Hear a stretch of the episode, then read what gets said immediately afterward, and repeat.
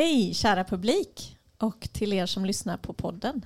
Vi har tidigare här under Krakelkvällen som är live här i Krakellokalen hört eh, Kristin Norlin sjunga med Marcus Kvint på piano. Och vi kommer lägga ett klipp från detta i slutet av poddavsnittet.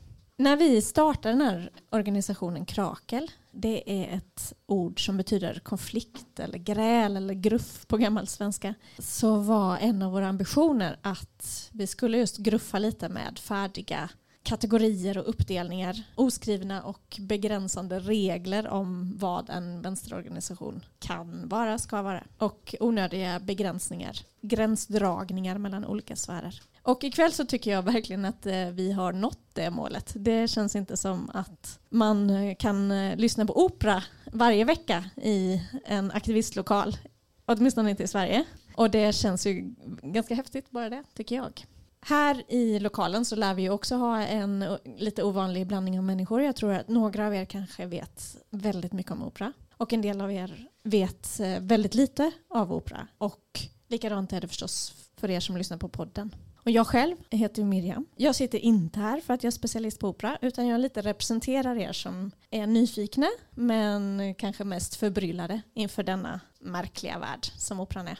Eh, så jag kommer att eh, ställa lite de dumma frågorna till de här två som sitter här för de är sannoliken experter. Och jag tänker att ni ska få presentera er själva. Vilka är ni? Vad håller ni på med? Vem är du? Jag heter Helena Rör. Jag arbetar mest som regissör, scenkonstregissör och då väldigt mycket med opera och teater och musikteater och musikal. Jag startade i musiken min yrkesbana och i, i operan. Och eh, hade en väldigt stark vision eh, som gjorde att jag ville jobba med opera som var att jag ville verkligen ta mig in i opera, operans eh, ramar som är väldigt så här, guldmålade och, och så. Och så ville jag liksom bryta ut någonting nytt där inifrån. Det var en väldigt stark vision jag hade för sådär, ja, 25 år sedan. Och sen ehm, mina första regijobb, bara det att bli regissör, det finns ju väldigt många vägar till. Men det var just opera som jag gjorde. Alltid med den visionen att skapa någonting nytt, eh, berätta nya berättelser. Eh, men med sången som uttryck.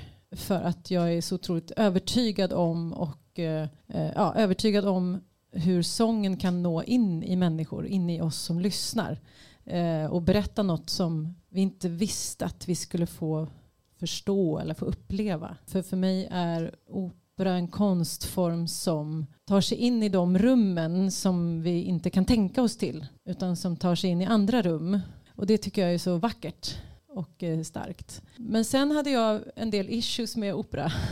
operabranschen ska jag väl säga. Men också konsten, alltså med de gamla operor, de traditionella operorna som berättas om och om igen. Där, som vi kommer komma in på, kvinnobilden inte är den fräschaste. Eh, bland annat som gjorde att jag mer och mer har gjort teater många, många år.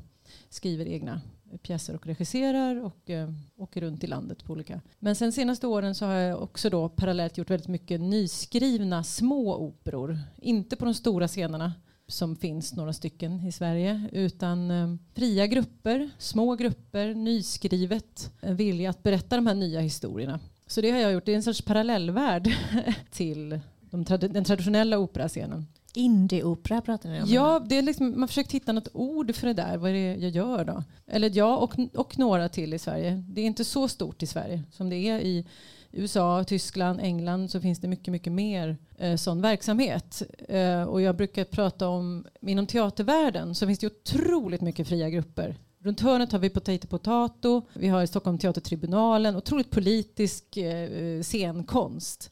Inom opera har det liksom inte det funnits. Det är liksom ett stort glapp där. Och jag tänker alltid att det är på de fria grupperna som myllan finns. För det som sen kanske kommer till de stora scenerna efter några år. Eller det kan vara människor, det kan vara regissör, det kan vara skådespelare, det kan vara ett sätt att arbeta, det kan vara teman. Och det har inte funnits, det finns inte i operakonsten i Sverige, eller operabranschen. Så då, men där har jag hållit på ändå. Så att um, jag har liksom de senaste åren återvänt kan man säga till opera att skapa opera. Håller just nu på och skriver en opera tillsammans med en kompositör som heter Andrea Tarodi. Då är det en eh, kvinnohistorisk inspirerad av Orlando av Virginia Woolf. Men det är en kvinna som vandrar genom hundra års kvinnoroller. Ja. Så där, där är jag. Det var en ganska lång presentation. Ja, Axel, du har lovat att också ge en lång presentation av vem Ja. du är och vad du håller på med. Varsågod. Eh, jag, jag heter Axel Englund. och Jag är eh, operakritiker i Expressen och professor i litteraturvetenskap vid Stockholms universitet. Jag är väl här för att opera tillhör eh, mina intressen både som naturligtvis privatperson och som forskare och kritiker. Jag utbildade mig från början här, några kilometer ditåt, till eh, tonsättare på Musikhögskolan i Malmö. Men sen så svängde jag över till humaniora. Eh, och eh, då försökte jag bevara någon form av eh, fokus på relationen mellan musik och litteratur. Jag dis- disputerade i litteraturvetenskap. Och där är, är ju opera naturligtvis ett alldeles gjutet studieobjekt eftersom det hela tiden definieras ju mer eller mindre av att det involverar både eh, text och musik på intrikata vis. Och den, det, det största projektet jag har haft om opera utmynnade i en bok som ni som är här kan se, inte ni på podden. Den heter, den heter Deviant Opera. Sex, Power and Perversion on Stage. Och den handlar alltså om eh, en, en mycket, den här, vad kan man säga, den här eh, traditionella operakanon som eh, Helena med rätta ibland har ställt sig frågande till då. Eh, det gör vi alla som är involverade i, i den på något sätt. Men boken handlar alltså om uppsättningar som försöker eh, också på ett sätt hantera de här eh, problemen inifrån genom att göra eh, någon form av subversiva eller ikonoklastiska eh, tolkningar av den traditionella operarepertoaren som ja, från Händel och Mozart via Wagner och Verdi och så vidare framåt. Puccini. Så den här, den här boken fokuserar på eh, uppsättningar som lånar ett bildspråk från, ja, kan man säga, populärkulturens bild av BDSM eh, som den har liksom eh, utkristalliserat sig under ett par decennier. Eh, så det är, det är mer eller mindre 50 shades of grey på eh, operascenerna. Men som ett sätt att ja, men på olika vis parodiera, leka med eller gräva ner sig för djupt i de olika modeller för eh, att, att göra genus och hantera olika makthierarkier som finns eh, i operavärlden. Tack. Jag tänkte att vi skulle börja med att prata om varför vi sitter här och pratar om opera. Men det slår mig att det kanske inte är självklart för alla vad opera är för någonting. Kanske professorn skulle vilja ge oss en liten definition. Ja gud, sånt där måste man ju bli förberedd på. Man ska ge en, en kort definition av någonting som känns självklart. Det är det svåraste som finns. Men, nej, men om, om jag skulle ge en definition av opera, förutom det här att det, det är liksom en teaterform som historiskt tog, fram, tog form kring år 1600 ungefär och som hade någon form av peak kan man väl säga under eh, 1700 och 1800-talet där de, de verken som liksom ligger på det vi talar om som den traditionella repertoaren. Det är liksom en 50-tal eller 100 verk eh, som, som, som Helena säger som spelas om och om igen. Eh, de skrevs liksom under den perioden, alltså från, kan man säga, från Mozart till Puccini, det, det långa 1800-talet som det ibland kallas. Sen naturligtvis både innan och efter det så eh, har det skrivits massvis av opera också. Om, om, man skulle ge, om jag skulle ge någon form av sån här peka på vad, vad är kärnan i det här, då handlar det om eh, rösten. Eh, det här sättet att sjunga. Därför att det är, det, är den, det är den röstkvaliteten, för mig i alla fall, som är definierande för operan. Och sen, sen skiljer det sig naturligtvis från all, annan klassisk sång, därför att det är ett dramatiskt skeende på scen. Det är, en, te- det är teater, eh, helt enkelt. Men eh, jag kan gärna låta den definitionen brytas eh, mot någonting annat från Helena. Nej, men jag håller med och samtidigt så finns det ju en diskussion. I Europa finns det ett, ehm, jag har varit på ett seminarium med, ehm, nu kommer jag inte ihåg, de heter Opera Now tror jag de heter, som finns eh, i hela Europa utom i Sverige.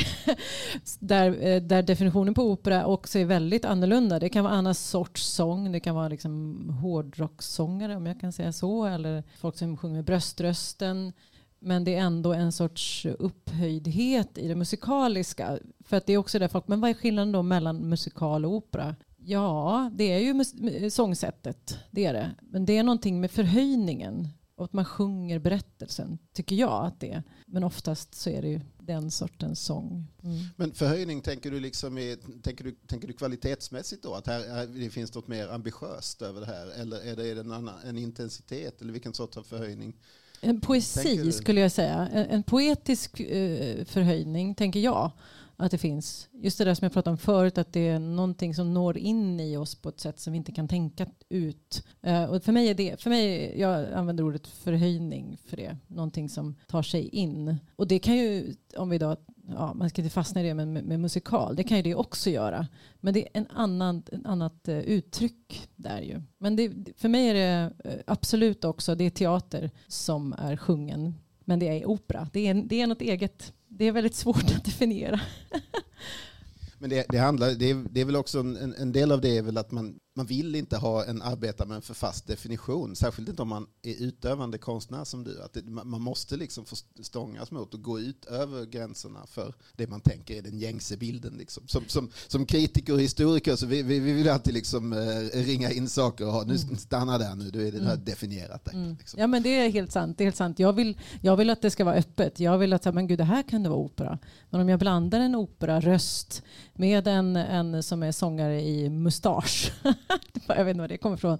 Men eh, med en eh, vissångare. Schlageropera helt enkelt. Ja, ja, ja eller eh, liksom, ja, helt olika röster. Hur skulle, det, hur skulle det bli till exempel? Och då vill jag att det ska vara öppet så att jag kan fortsätta kalla det för opera och skapa. Så det har du helt rätt i. Men du började lite på att svara på detta innan, men om vi ska fördjupa oss i den kanske huvudfråga för en del som sitter här. Varför ska man som vänster eller feminist eller subversiv bry sig om den här lite märkliga konstformen? Det är en jättebra fråga.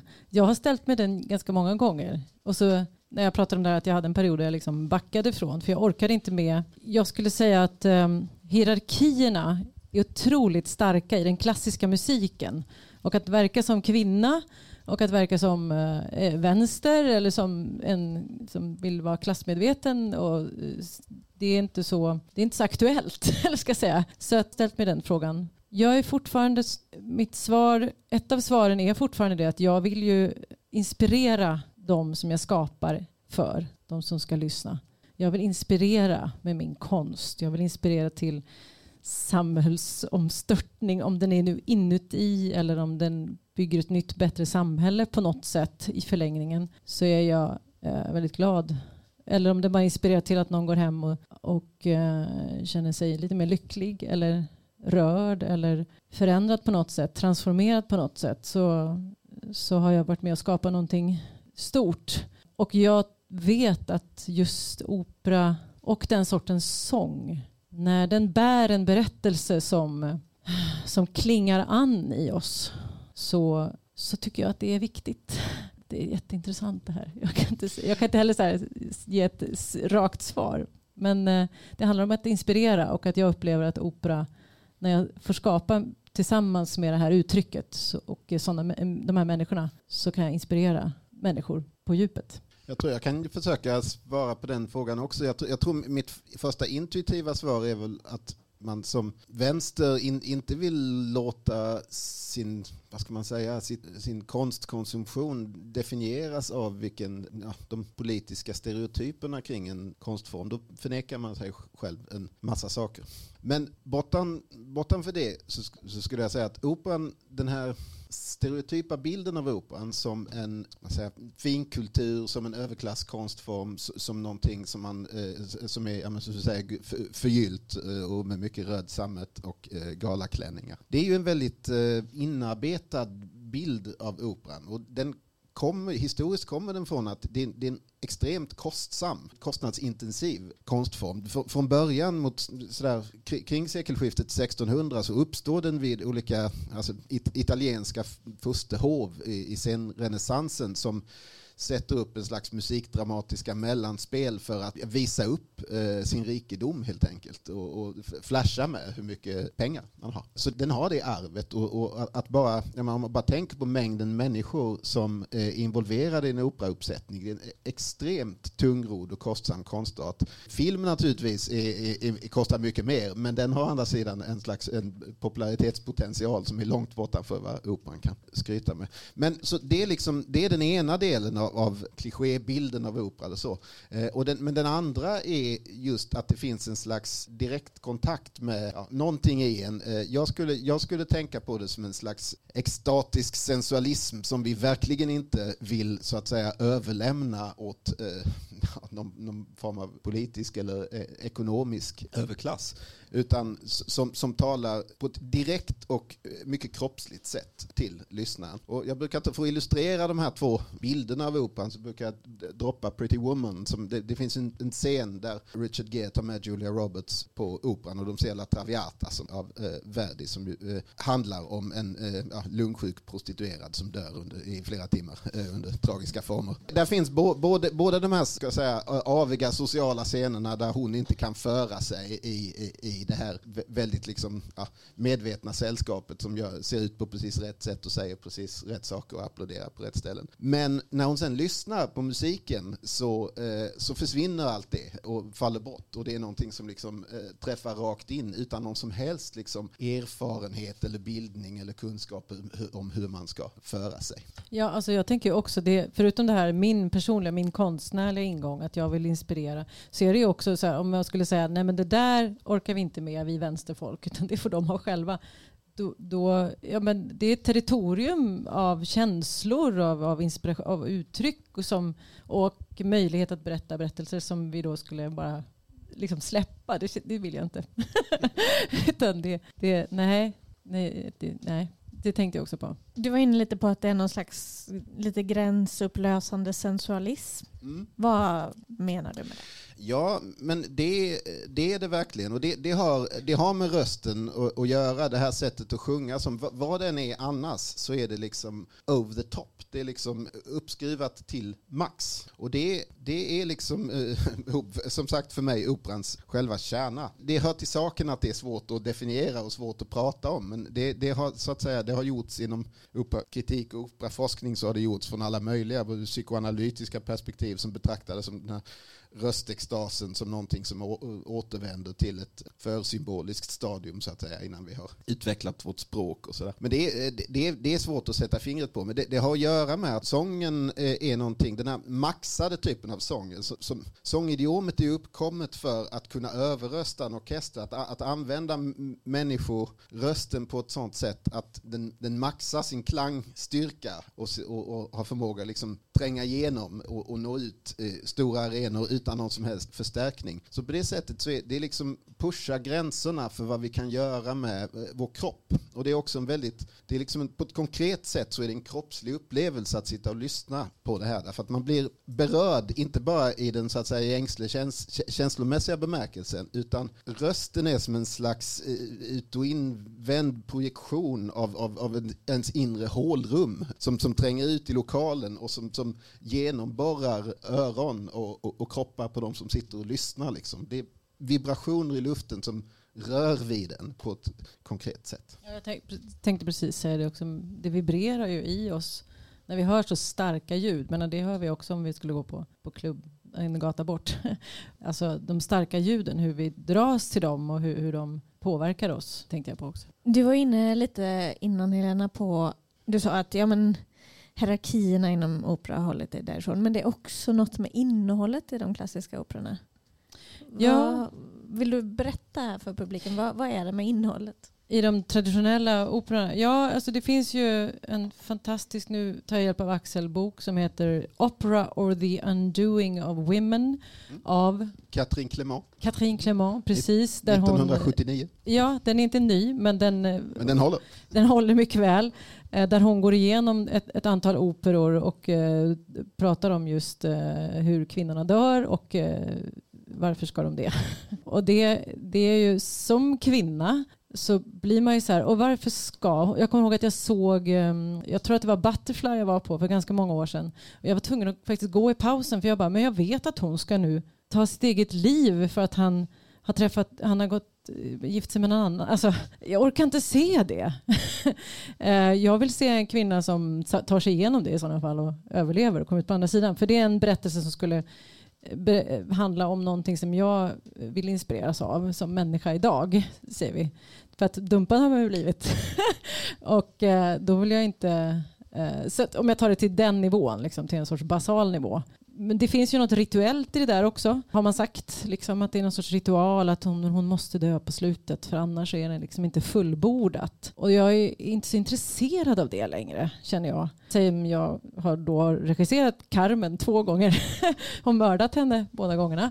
Det var väldigt intressant att få jobba med ett sånt verk. Eh, och då tar, det är inte så att jag lämnar bort mig själv när jag går in i Carmen och Carmen handlar ju om den starka kvinnan som älskar obönhörligt och eh, säger ja till sin lust och som på slutet blir mördad av sin älskare kan man säga om jag drar den väldigt kort. Jag kan inte gå in i den och säga ja men nu ska jag också bara mörda en kvinna utan, utan att tänka på det för det står i noterna eh, eller i librettot. Utan jag ville då berätta om mäns våld mot kvinnor för det är för mig någonting som är otroligt eh, viktigt, allvarligt och aktuellt. Tyvärr hela jävla tiden. Så att eh, min uppsättning jag gjorde då för det tio år sedan den utspelar sig i Carmens kök. För att eh, den här eh, som man har kommit fram till att den farligaste platsen för kvinnor att vara på det är deras egna hem. Det är den absolut farligaste platsen. Kvinnor blir mördade i sina egna hem, i sina egna sängar eller i sina egna kök. Så det var liksom en kökskniv och hennes svartsjuka ex som bara inte pallat att hon hade träffat någon annan. För det är en berättelse som jag känner kan bära en diskussion sen när folk går hem. De blir berörda och tagna av vibrationerna, av, eh, eh, av det hemska i det hela. Men jag vill också att det går vidare till en diskussion efteråt. Och det kan väl jag känna att det inte alltid är så. Det har ju förändrats väldigt mycket de senaste åren i berättandet av de traditionella verken. Men att göra det om och om igen, det är väl det som eh, känns inte så himla lockande i längden.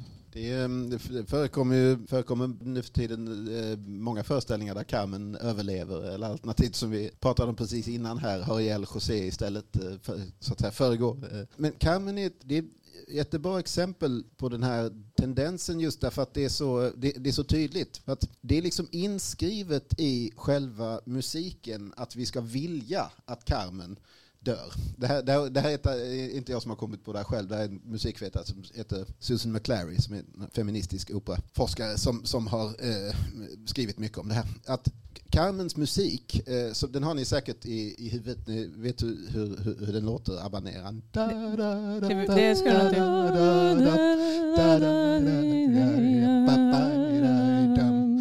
Ja, och så vidare. Ni, eh, den, ehm, eh, den, har, den har finns på mupparna och överallt. Liksom. Den har vi hört. Eh, och där, så, vad vi hör där, dels Carmens musik är liksom sådär kromatiskt slingrande. Den rör sig liksom utanför, ja, utanför de vita tonerna på vita tangenterna på pianot om man ska säga så. Och det, det är den gjord för att vara, den är, den är gjord för att vara orientalistisk. Carmen är liksom en exotiserad figur, alltså en, en romsk kvinna som jobbar på en cigarrfabrik då, och har en väldigt utlevande sexualitet som, som då förstås också för publiken på 1870-talet när den, när den skrevs var lockande och intressant.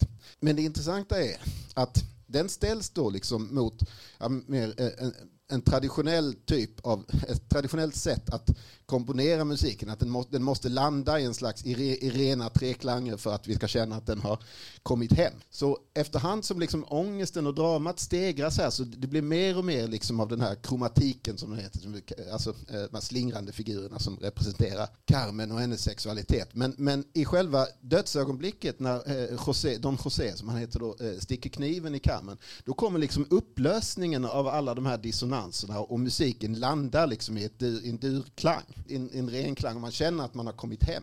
Så det är liksom, på det sättet är det, det är inskrivet i själva musikens struktur att vi ska liksom längta efter den här upplösningen som då sammanfaller med att hennes exotiserade musik liksom raderas ut. Och hennes liv också. Och hennes liv ja. samtidigt, ja. Men du Axel, jag är ju intresserad av det här som du nämnde när du pratade om din bok, att det finns någon slags BDSM-trend. Är det, vad är det för sätt att ta sig an de här Ja, vad är det för sätt? Jo, eh, alltså så här, operan är ju, det är ju liksom en, eh, en teatral och lekfull konstform. Och jag, jag, jag påbörjade projektet med den här boken för att jag noterade som regelbunden besökare på operan så noterade jag att fan, fan vad mycket handklovar och, och ridspön det är eh, hela tiden. Va, va, vad beror det på? Är det, liksom, är det ett sätt att sälja biljetter eh, för att liksom intressera en, en yngre publik eh, för de här, eller yngre, jag vet, mer, en mer depraverad publik för, eh, för den här konstformen? Och, eh, eh spoiler alert, ja det är det. Men eh, det, är också, eh, det är också andra saker.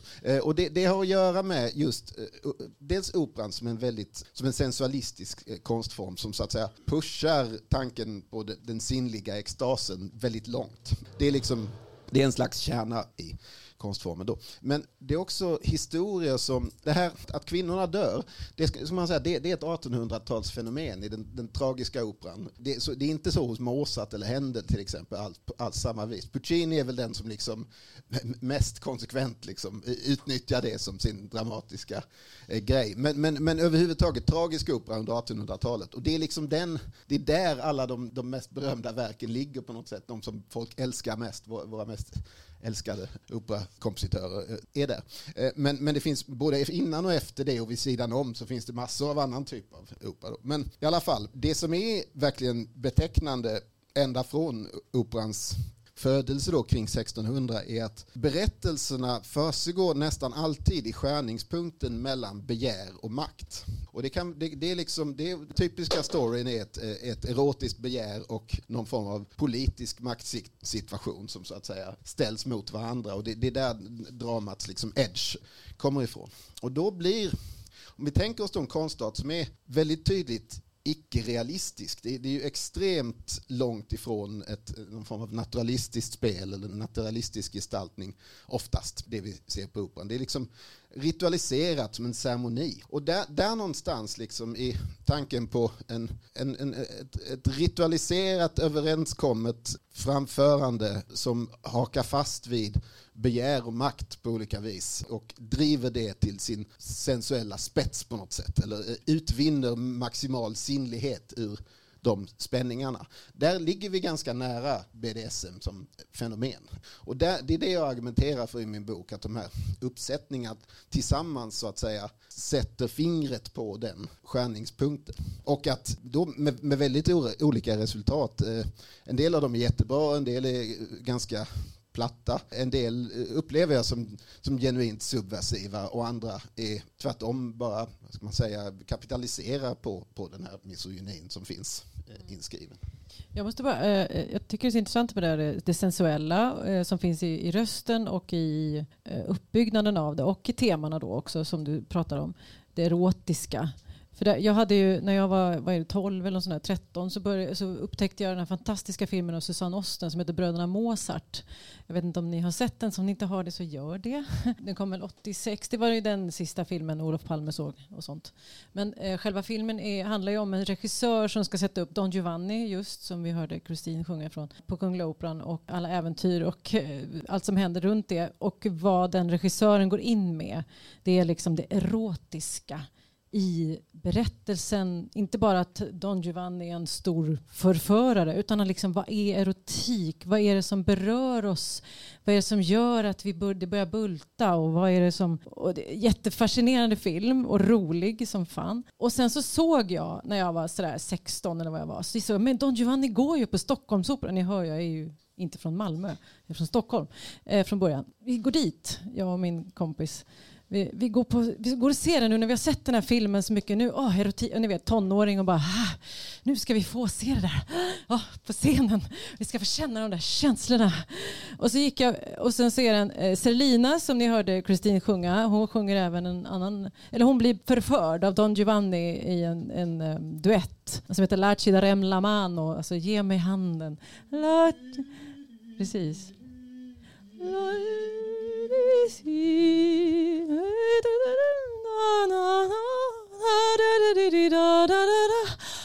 Liksom. Så, och, I filmen Bruna Mozart så jobbar de med den och man blir helt så här. Och så gick vi upp och såg den. Och I den scenen så är det liksom en Don Giovanni, eh, jag minns inte vem som sjöng och så eh, alls, men det är en Don Giovanni som liksom kastar runt Serlina och tar, nu kommer jag visa här, säger jag till poddmedlemmar, jag kommer ta mig själv på mina egna bröst eller på ena, så här, ni vet, så jätteupphetsande. Inte, jag är ironisk. att det var sådär, så vi bara, jag, jag, till poddlyssnarna, jag släpper nu hakan så här. Chockad grimas. Ja, alltså en chockad grimas. Smak. Ja, av, nej, men bara icke-förståelse. Så här, det här var inget... Det var inte det vi trodde att vi skulle få.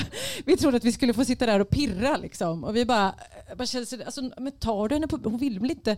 Alltså, det, det, var bara som en sorts övergrepp snarare. Och det var liksom just en så krock i gestaltningen av det där erotiska som, som jag minns just att det det som finns i musiken, det är inte så himla lätt att få fram det på scenen eh, och så vidare då till, till publiken. Jag bara tänkte på det, apropå det, att det är det det faktiskt handlar om. Ja, väldigt, verkligen. väldigt ofta så är det så svårt att eh, få fram det. Ja. Det är intressant det du säger, därför att, nu vet jag inte när det här var, men det, det, det finns ju i just Don Giovanni som verkligen är, det är, det är en berättelse om en, en adelsman som någon slags patologisk besatthet förför kvinnor omkring sig och har en lista på tusentals namn som man liksom bokför och sådär. Eh, samtidigt så paradoxalt nog så eh, under hela den här eh, tre timmar långa operan så lyckas han inte förföra en enda person utan det, det, det, man får bara nobben överallt. Men, men ja, det, det är Mozarts framställning då. Men det som är intressant är att den, om man tittar på uppsättningshistorien så är den uppsättningar, traditionella uppsättningar från säg sådär efterkrigstiden, där är Don, Don Giovanni verkligen en slags sådär vad ska man säga, gentlemannaförförare eller en, eh, vad heter det, vivör är ett ord som kommer till mig eh, osökt. Eh, och framst, lite som Errol Flynn eller så, så, så, som en sådär, ja, men svärdsfäktande snygging liksom. Eh, men, Vilka moderna referenser du har. Det blir väldigt tydligt för alla vad du menar. Precis, ja. Nej, jag ville bara... Ja, jag, okay. jag ska... Um, jag, jag, vill, ordet vivör var det väl, var det väl Horace Engdahl som använde om, om Jean-Claude Arnault. Det var den referensen jag tänkte på. Men hur som helst, under, från, från, ungefär från 80-talet och framåt så har vi istället eh, så har vi sett en, en Don Giovanni som liksom blir mörkare och mörkare, liksom både driven av en slags e-, egen inre tomhet men också tydligare och tydligare en förövare som, som, som just begår övergrepp. Och det, det är egentligen det är tydligt i operan liksom, att det, det är, han, han, är gränslös. Eh, liksom. och det, jag, skriver, jag har ett kapitel om Don Giovanni i den här boken. Jag räknade till eh, typ ett 30-tal uppsättningar från säsongen eh, 2017-2018 som, som porträtterade Don Giovanni med tydliga metoo-referenser. Och där någonstans tror jag att vi, så skulle vi kunna närma oss och titta på ett klipp. För det är, klippet jag tänkte visa är nämligen ur Don Giovanni. Och det är faktiskt en, eh, det är en uppsättning av precis samma aria som vi hörde Kristin sjunga, alltså Batti Batti där Selina och Massetto då som är, ska gifta sig och, och, Don Giovanni har då försökt förföra Selina. Och ingenting har hänt men, men Massetto är ändå väldigt svartsjuk. Och eh, vi kan, ja, vi kan titta på hur det hanteras då. Texten är som, som, som Kristin eh, antydde när, när vi fick höra en presentation av den här arian innan så, så, han, så säger hon alltså hon säger åt sin trolovade att slå henne. Batti, batti och bel Massetto. Slå, slå, slå äh, vackra Massetto, äh, din stackars lilla Salina och jag ska stå här som ett lamm och vänta på dina slag. Men två saker om det så att säga, som, som äh, apropå misogynin som vi talade om då. Det här, det här är liksom in, det här är sent 1700-tal, så det är innan den här, innan kvinnorna börjar dö som klimax i grupperna. Men det är väldigt tydligt att hon, det är hon som har så att säga the upper hand eh, i, det här, eh, i den här scenen och i det här förhållandet förhållandet. Hon så att säga övertygar honom med, genom att så att säga överdriva, be om ett överdrivet straff som en slags eh, ja, men parodi. Ja, men slå mig då, om, slå mig, slå mig, jag ska stå här och, vara så, och ta emot allting. Eh, för att han ska förstå eh, hur orimlig hans eh, ilska är. Så det är en sak. Det är, liksom hon, det, det är en slags parodi och hon ha, skojar med honom till hälften. Men å andra sidan, det skojet, hade, det, hade aldrig varit, det är bara möjligt därför att det finns en, en, mycket mörkare bakgrund mot vilket det skämtet eller den parodin kan göras. Där, där det så att säga är ett, ligger inom hans, eh, vad ska man säga, han, han är i sin rätt att att faktiskt göra det hon, hon på skämt säger åt honom att göra. Så de olika lagren finns redan i den här arian. Och sen när den sätts upp Idag då så hanteras det här förstås på olika vis. Därför att man bör, som, jag förmodar som regissör, också som publik så behöver man skriva på sig. Vad, fasen, hur gör man, vad gör man med det här idag? Och då tänkte jag att vi kunde titta på eh, en version av det här. Från, det är från 2008, en uppsättning från Salzburg. En regissör som heter Klaus Guth. Eh, och det här är då ett klipp som ni som lyssnar på podden kan lätt söka upp på Youtube om ni googlar Klaus Guth och Batti Batti. Vi, befinner, vi befinner oss i en väldigt mörk miljö. Det är, liksom en, det är, en ganska dyster uppsättning det här som tar, tar vara på ja, men den ångest som finns i det här. Annars i grunden komiska opera. Men så ser vi också här att de, de befinner sig i en, en glänta som en slags inringat eh, område. Och där är en gunga. Eh, och det är liksom det första, det första scentecknet på att det, här, det vi ser är, är på någon nivå en lek.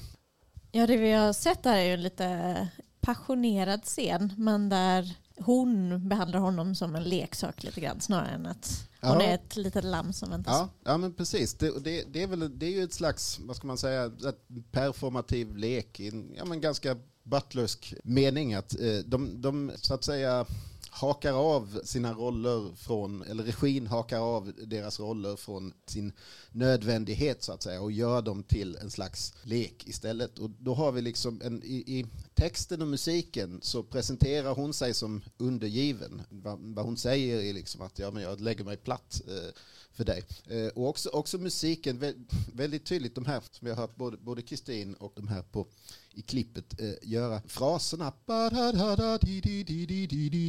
som, som imiteras i orkestern. Det, det är en slags, det är Mozart gör en parodi på underkastelse där, någon som så att säga böjer sig ner och bugar sig och lägger sig platt.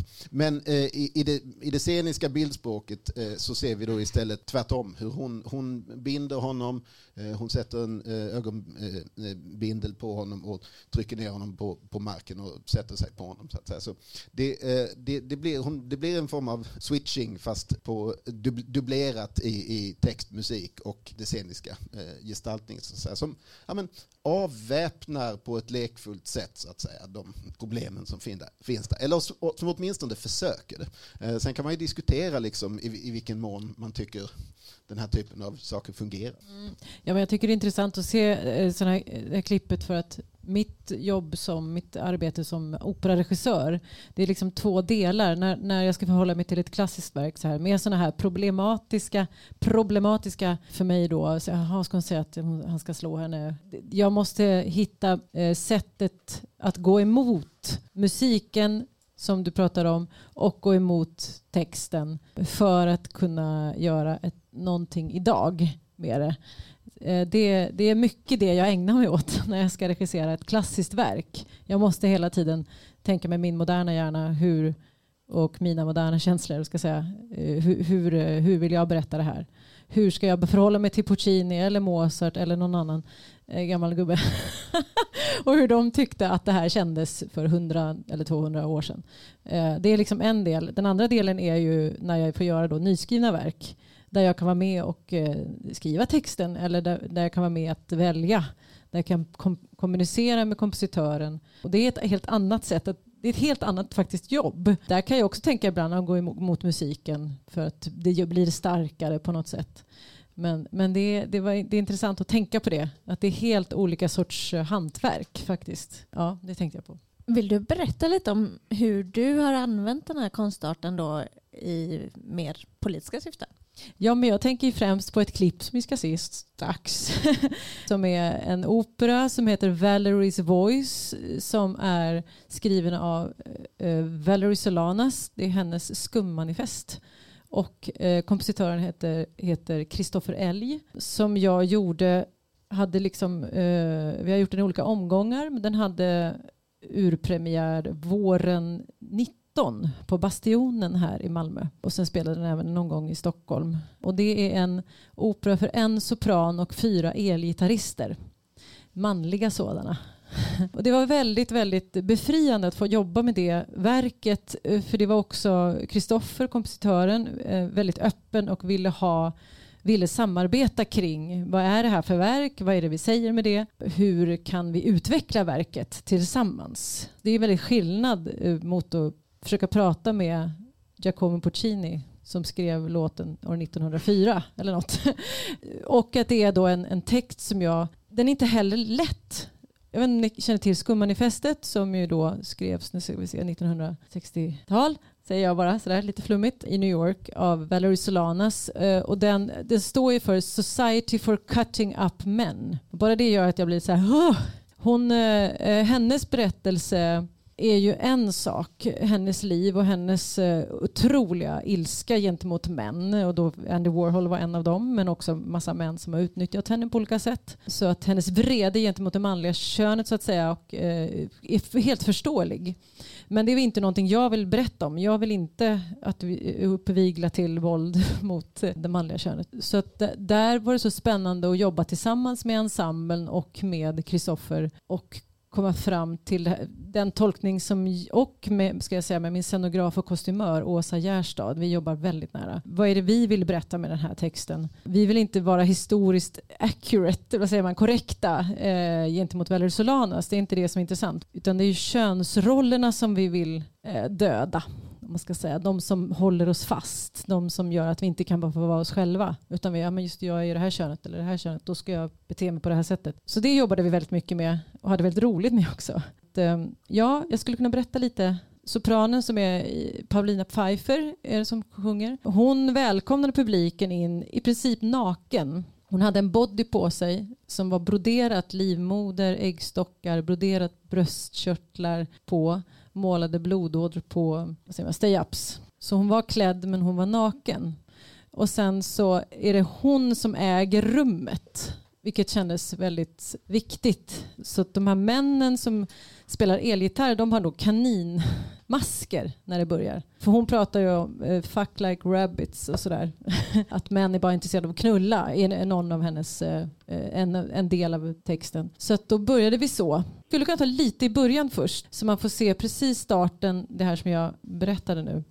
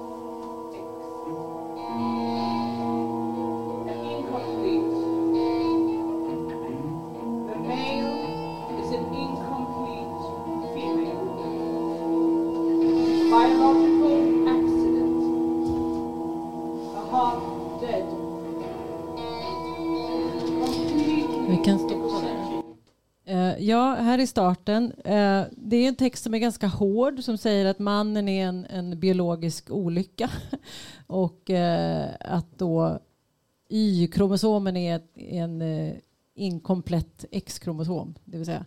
Vi bestämde oss för att ha väldigt roligt med det här. Hon är otroligt humoristisk, Valerie. Om man läser henne med de ögonen så ser man henne så väldiga humor. Men jag tänker att vi hoppar fram, för vad som sen händer att eh, sopranen, Valerie, hon liksom går igenom olika könsroller. En, en, en eh, vek eh, kvinnoroll, en straffande mansroll och så liksom lever hon sig in i dem. Så nu har vi, sen befriar hon de här eh, männen, eh, elgitarrmännen, från sina kaninmasker så de ska liksom bli befriade från sina könsroller. eh, och sen så dränker Sen då har du hoppat dit jag har sagt till. Ja. Sen har hon då så har hon tvingat dem att sjunga Dolly Parton, Just because I'm a woman såklart. Och nu så har hon då dränkt ehm, ja, vi ska få se när hon dränker deras eh, masker. Och då var jag sådär, eh, jag hade gått en, en kurs med Gudrun Schyman som har fantastiska makt, eh, vad heter det, ledarskapskurser. Så jag var sådär otroligt upp, jag bara, vi måste stycka en kanin på scenen. och då sa min kära scenograf eh, och kostymörvän att men vi kan eh, dränka dem istället, kaninerna. Man has a horror of civilization, people, cities, situations requiring an ability to understand.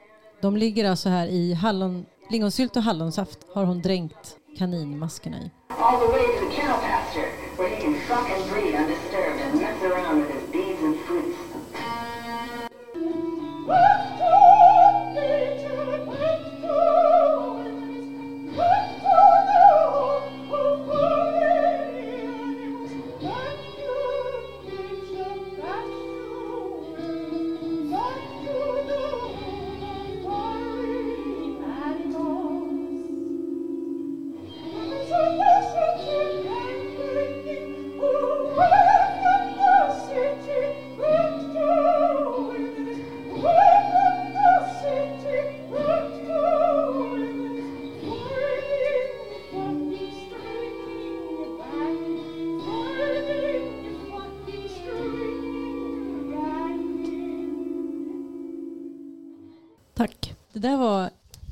underbart. Eh, jag såg den där när, när den först gick upp. Jag tyckte det var en fantastisk eh, uppsättning måste jag säga. Tack så mycket. Ja, nej men det var, det, apropå att gå emot texten. Så här är ju en text som handlar om en sorts mansroll som är the hippie som eh, pendlar mellan eh, isolation och gangbanging. Det är liksom den texten som matas om och om igen. Och vi var inne i ritualen som var vår ritual var att hon hade dödat de här just de könsrollerna, de maskerna som stod för det. Så att eh, det handlar inte om det i hennes aktion, hon, hon pratar om det, men avlivar dem så att säga. Mm. Leker ändå mycket med det här överdrivna och brutala språket som hör operan till. Ja, verkligen. Ja, och det var så fint för det luktade liksom lingonsylt så här, i hela bastionen när, det, när mordet skedde. Så att säga. Jag tänkte både nu när jag såg det här och klippet och jag var på den här föreställningen live så tänkte jag det, den iscensätter också, förutom allt annat den gör, så iscensätter den en slags, en annan typ av makthierarki som finns i operan som är, som är den mellan kvinnorösten och allting annat kan man säga. Det, du, som du säger så Paulina som sjunger här, hon äger verkligen rummet på, på många plan. Men, men rösten är en så oerhört viktig del av det. Och det det är den på vissa sätt också i den här mest problematiska, äldre, tragiska 1800-talsoperan om vi ska använda det som kodord. Därför att där finns den här så att säga den berättelserollen som, som om och om igen tar koll på kvinnan och som gör det till en form av eh, estetisk eh, e-, extas att göra det. Där, där är liksom i, den, den kvinnorollen är liksom förintas hela tiden. Men parallellt med det finns röstrollen där sopranrösten är alltid den som så att säga är, kommer ut ut on top. Det är den enda rösten som har liksom kraften att överrösta, överrösta en, en fullskalig orkester när den spelar som, som starkast. Liksom. Så där, det finns en slags överlagring av makt om man så vill, eller kraft, mm. eller agens där som, som är spännande. Ja, det är spännande också att det är just hon som ska mördas. Hon som tar väldigt, väldigt mycket plats med sin röst som kommer från hela hennes kropp och eh, för när man sjunger så så måste man använda allting här nerifrån och, och upp. Det går inte bara att sjunga här. Så det är intressant att just det ska bort historiskt då menar jag. Ja, mm. samtidigt, som det är ju, samtidigt som det är det alla kommer för. Eh, ja. Det, det, är det alla vill höra så att säga. Eh, och det är också den, det är den rösten som får mm. de eh, starkaste applåderna. Passionen och sensualiteten som hon står för mm. måste vi städa undan innan vi går därifrån. Ja, städa undan för att sen applådera den. Det, det, men det, det liksom pågår på två olika nivåer. Att berättelsen står för någon form av ja, polerad maktordning då, att ja, den, den stänger vi ner så att säga. Men parallellt med det finns det en, finns det en, annan, en annan maktordning som sker i rösten. Men förlåt, du var på väg att ja, säga nej, Jag bara tänkte avsluta med, när vi gjorde den här föreställningen, att det var så, för att ett mål för mig också med operakonsten är att nå ny publik. Jag bara, nu sitter det en massa ny människor här som gärna får komma sen när vi, när vi gör vår annorlunda, eller indie-opera som vi skulle kalla det. Men eh, för det var det som hände på den här, för det kom ju väldigt många eh, som sa, ah, Valerie Solanas, det vill jag se. Opera, ingen aning jag vet inte vad. och som satt kvar efteråt och pratade och samtalade och eh, diskuterade om ämnet och om hur vi hade gestaltat det och vad är, vad är det vi ska döda då eller vad, vad ville hon och vad vill vi? Det startade väldigt mycket och det känner jag, det är ju liksom det jag vill med min konst. Att man går därifrån och att det har startat någonting. En känsla eller en tanke eller ett samtal. Det kändes väldigt, eh, väldigt roligt med denna uppsättning. Mm. Men om vi ska börja avrunda det här samtalet med att tänka lite då framåt, operans roll idag och vad operans roll skulle kunna vara eller vart ni ser att vi skulle kunna ta de här olika tendenserna som, som vi har pratat om. Vad, vad har ni för spaningar? Ja, men jag, har spaning. jag har känt mig ganska ensam att göra sådana här frigruppsopera-grejer i Sverige. Eh, och jag har sett senaste bara året fler och fler nyskrivna, för det finns väldigt mycket fria grupper som gör klassiska verk, för de är ju också fria. Det är ju som du sa förut Axel, det är en ekonomisk fråga. Att beställa ett nytt verk kostar pengar och sen att sätta upp det verket kostar pengar. Säger jag och tittar på min kollega Kristin som vi håller på med vår nya opera och söker en massa pengar för den. För vi vill att den ska spelas för en publik. Vägen dit är väldigt lång så det är därför tror jag att det finns väldigt få fria grupper som gör just nyskrivet. Det finns väldigt många som spelar ja, men en Don Giovanni på sommaren på turné och så kommer folk och är jätteglada och ser det. Eller en Butterfly eller någonting. Men jag tycker att jag har sett att det dyker upp fler och fler sådana grupper i Sverige. Det är inte många. Jag kan räkna dem på en, en hand här. Ja, vi kan väl säga, vi kan en hand. köra en shout-out till dem då, alltså Kamraterna till exempel. Man Must Sing i Göteborg, Kamraterna i Stockholm som har nu börjat göra mer nyskrivet. Ja. Den andra operan som jobbar med att plocka fram historiska operor kvinnliga kompositörer ända mm. från 1600-talet och fram till Ja, idag. precis. Så det, och sen är det då Freebird på Malmö som är den fria grupp som jag leder tillsammans med Christine Naulain som ni hörde sjunga förut som vi vill göra nyskrivet och folkligt och eh, politiskt nära. Och jag önskar bara att det ska dyka upp fler sådana här. Jag, jag håller helt med om det. Jag tror att ju större och mer levande den, den sortens eh, operakultur blir, desto mer levande kommer konstformen att vara. Jag är ju otroligt fäst vid repertoaroperorna från de här 400 åren så att säga och vill gärna att, att de också fortsätter sättas upp. Men om jag får välja mellan liksom en Traviata till och en Tosca till, eh, om jag får lov att skriva om en, en källaruppsättning av någonting nyskrivet så, så är det ju den jag går på. Kommer vi få se queer BDSM-opera sättas upp på en stor scen i Malmö snart? Alltså, man, jag tror så här, när någon inom akademin typ dammar av sin tweedkavaj och sätter sig och skriver en bok om någonting, då är det fenomenet överspelat. Då är det dags att gå vidare till någonting annat, om jag ska vara ärlig. Och vad är det? Ja, det, det vet jag inte, men det, jag tror att det kommer att komma precis från de här många små operagrupperna, projekten som jag hoppas, precis som eh, Helena säger, kan i likhet med hur det ser ut i, i USA, både i LA och på östkusten, växer de upp som svampar liksom under, de, under de senaste 10-15 åren. Jag hoppas att det eh, blir samma utveckling. Det hoppas jag också. Okej, men det är ett perfekt ställe att sluta på så jag tänker att vi gör det. Tack så hemskt mycket till Helena Rör och Axel Englund.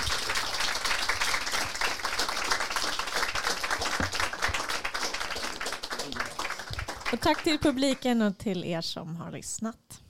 Och nu ska vi alltså få höra ett framförande där Christine Nolan sjunger och Marcus Kvint spelar piano och de framför en aria ur Mozart-operan Don Giovanni, Batti Batti.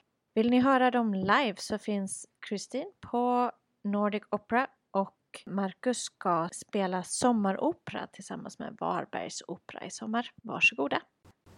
Batti, batti,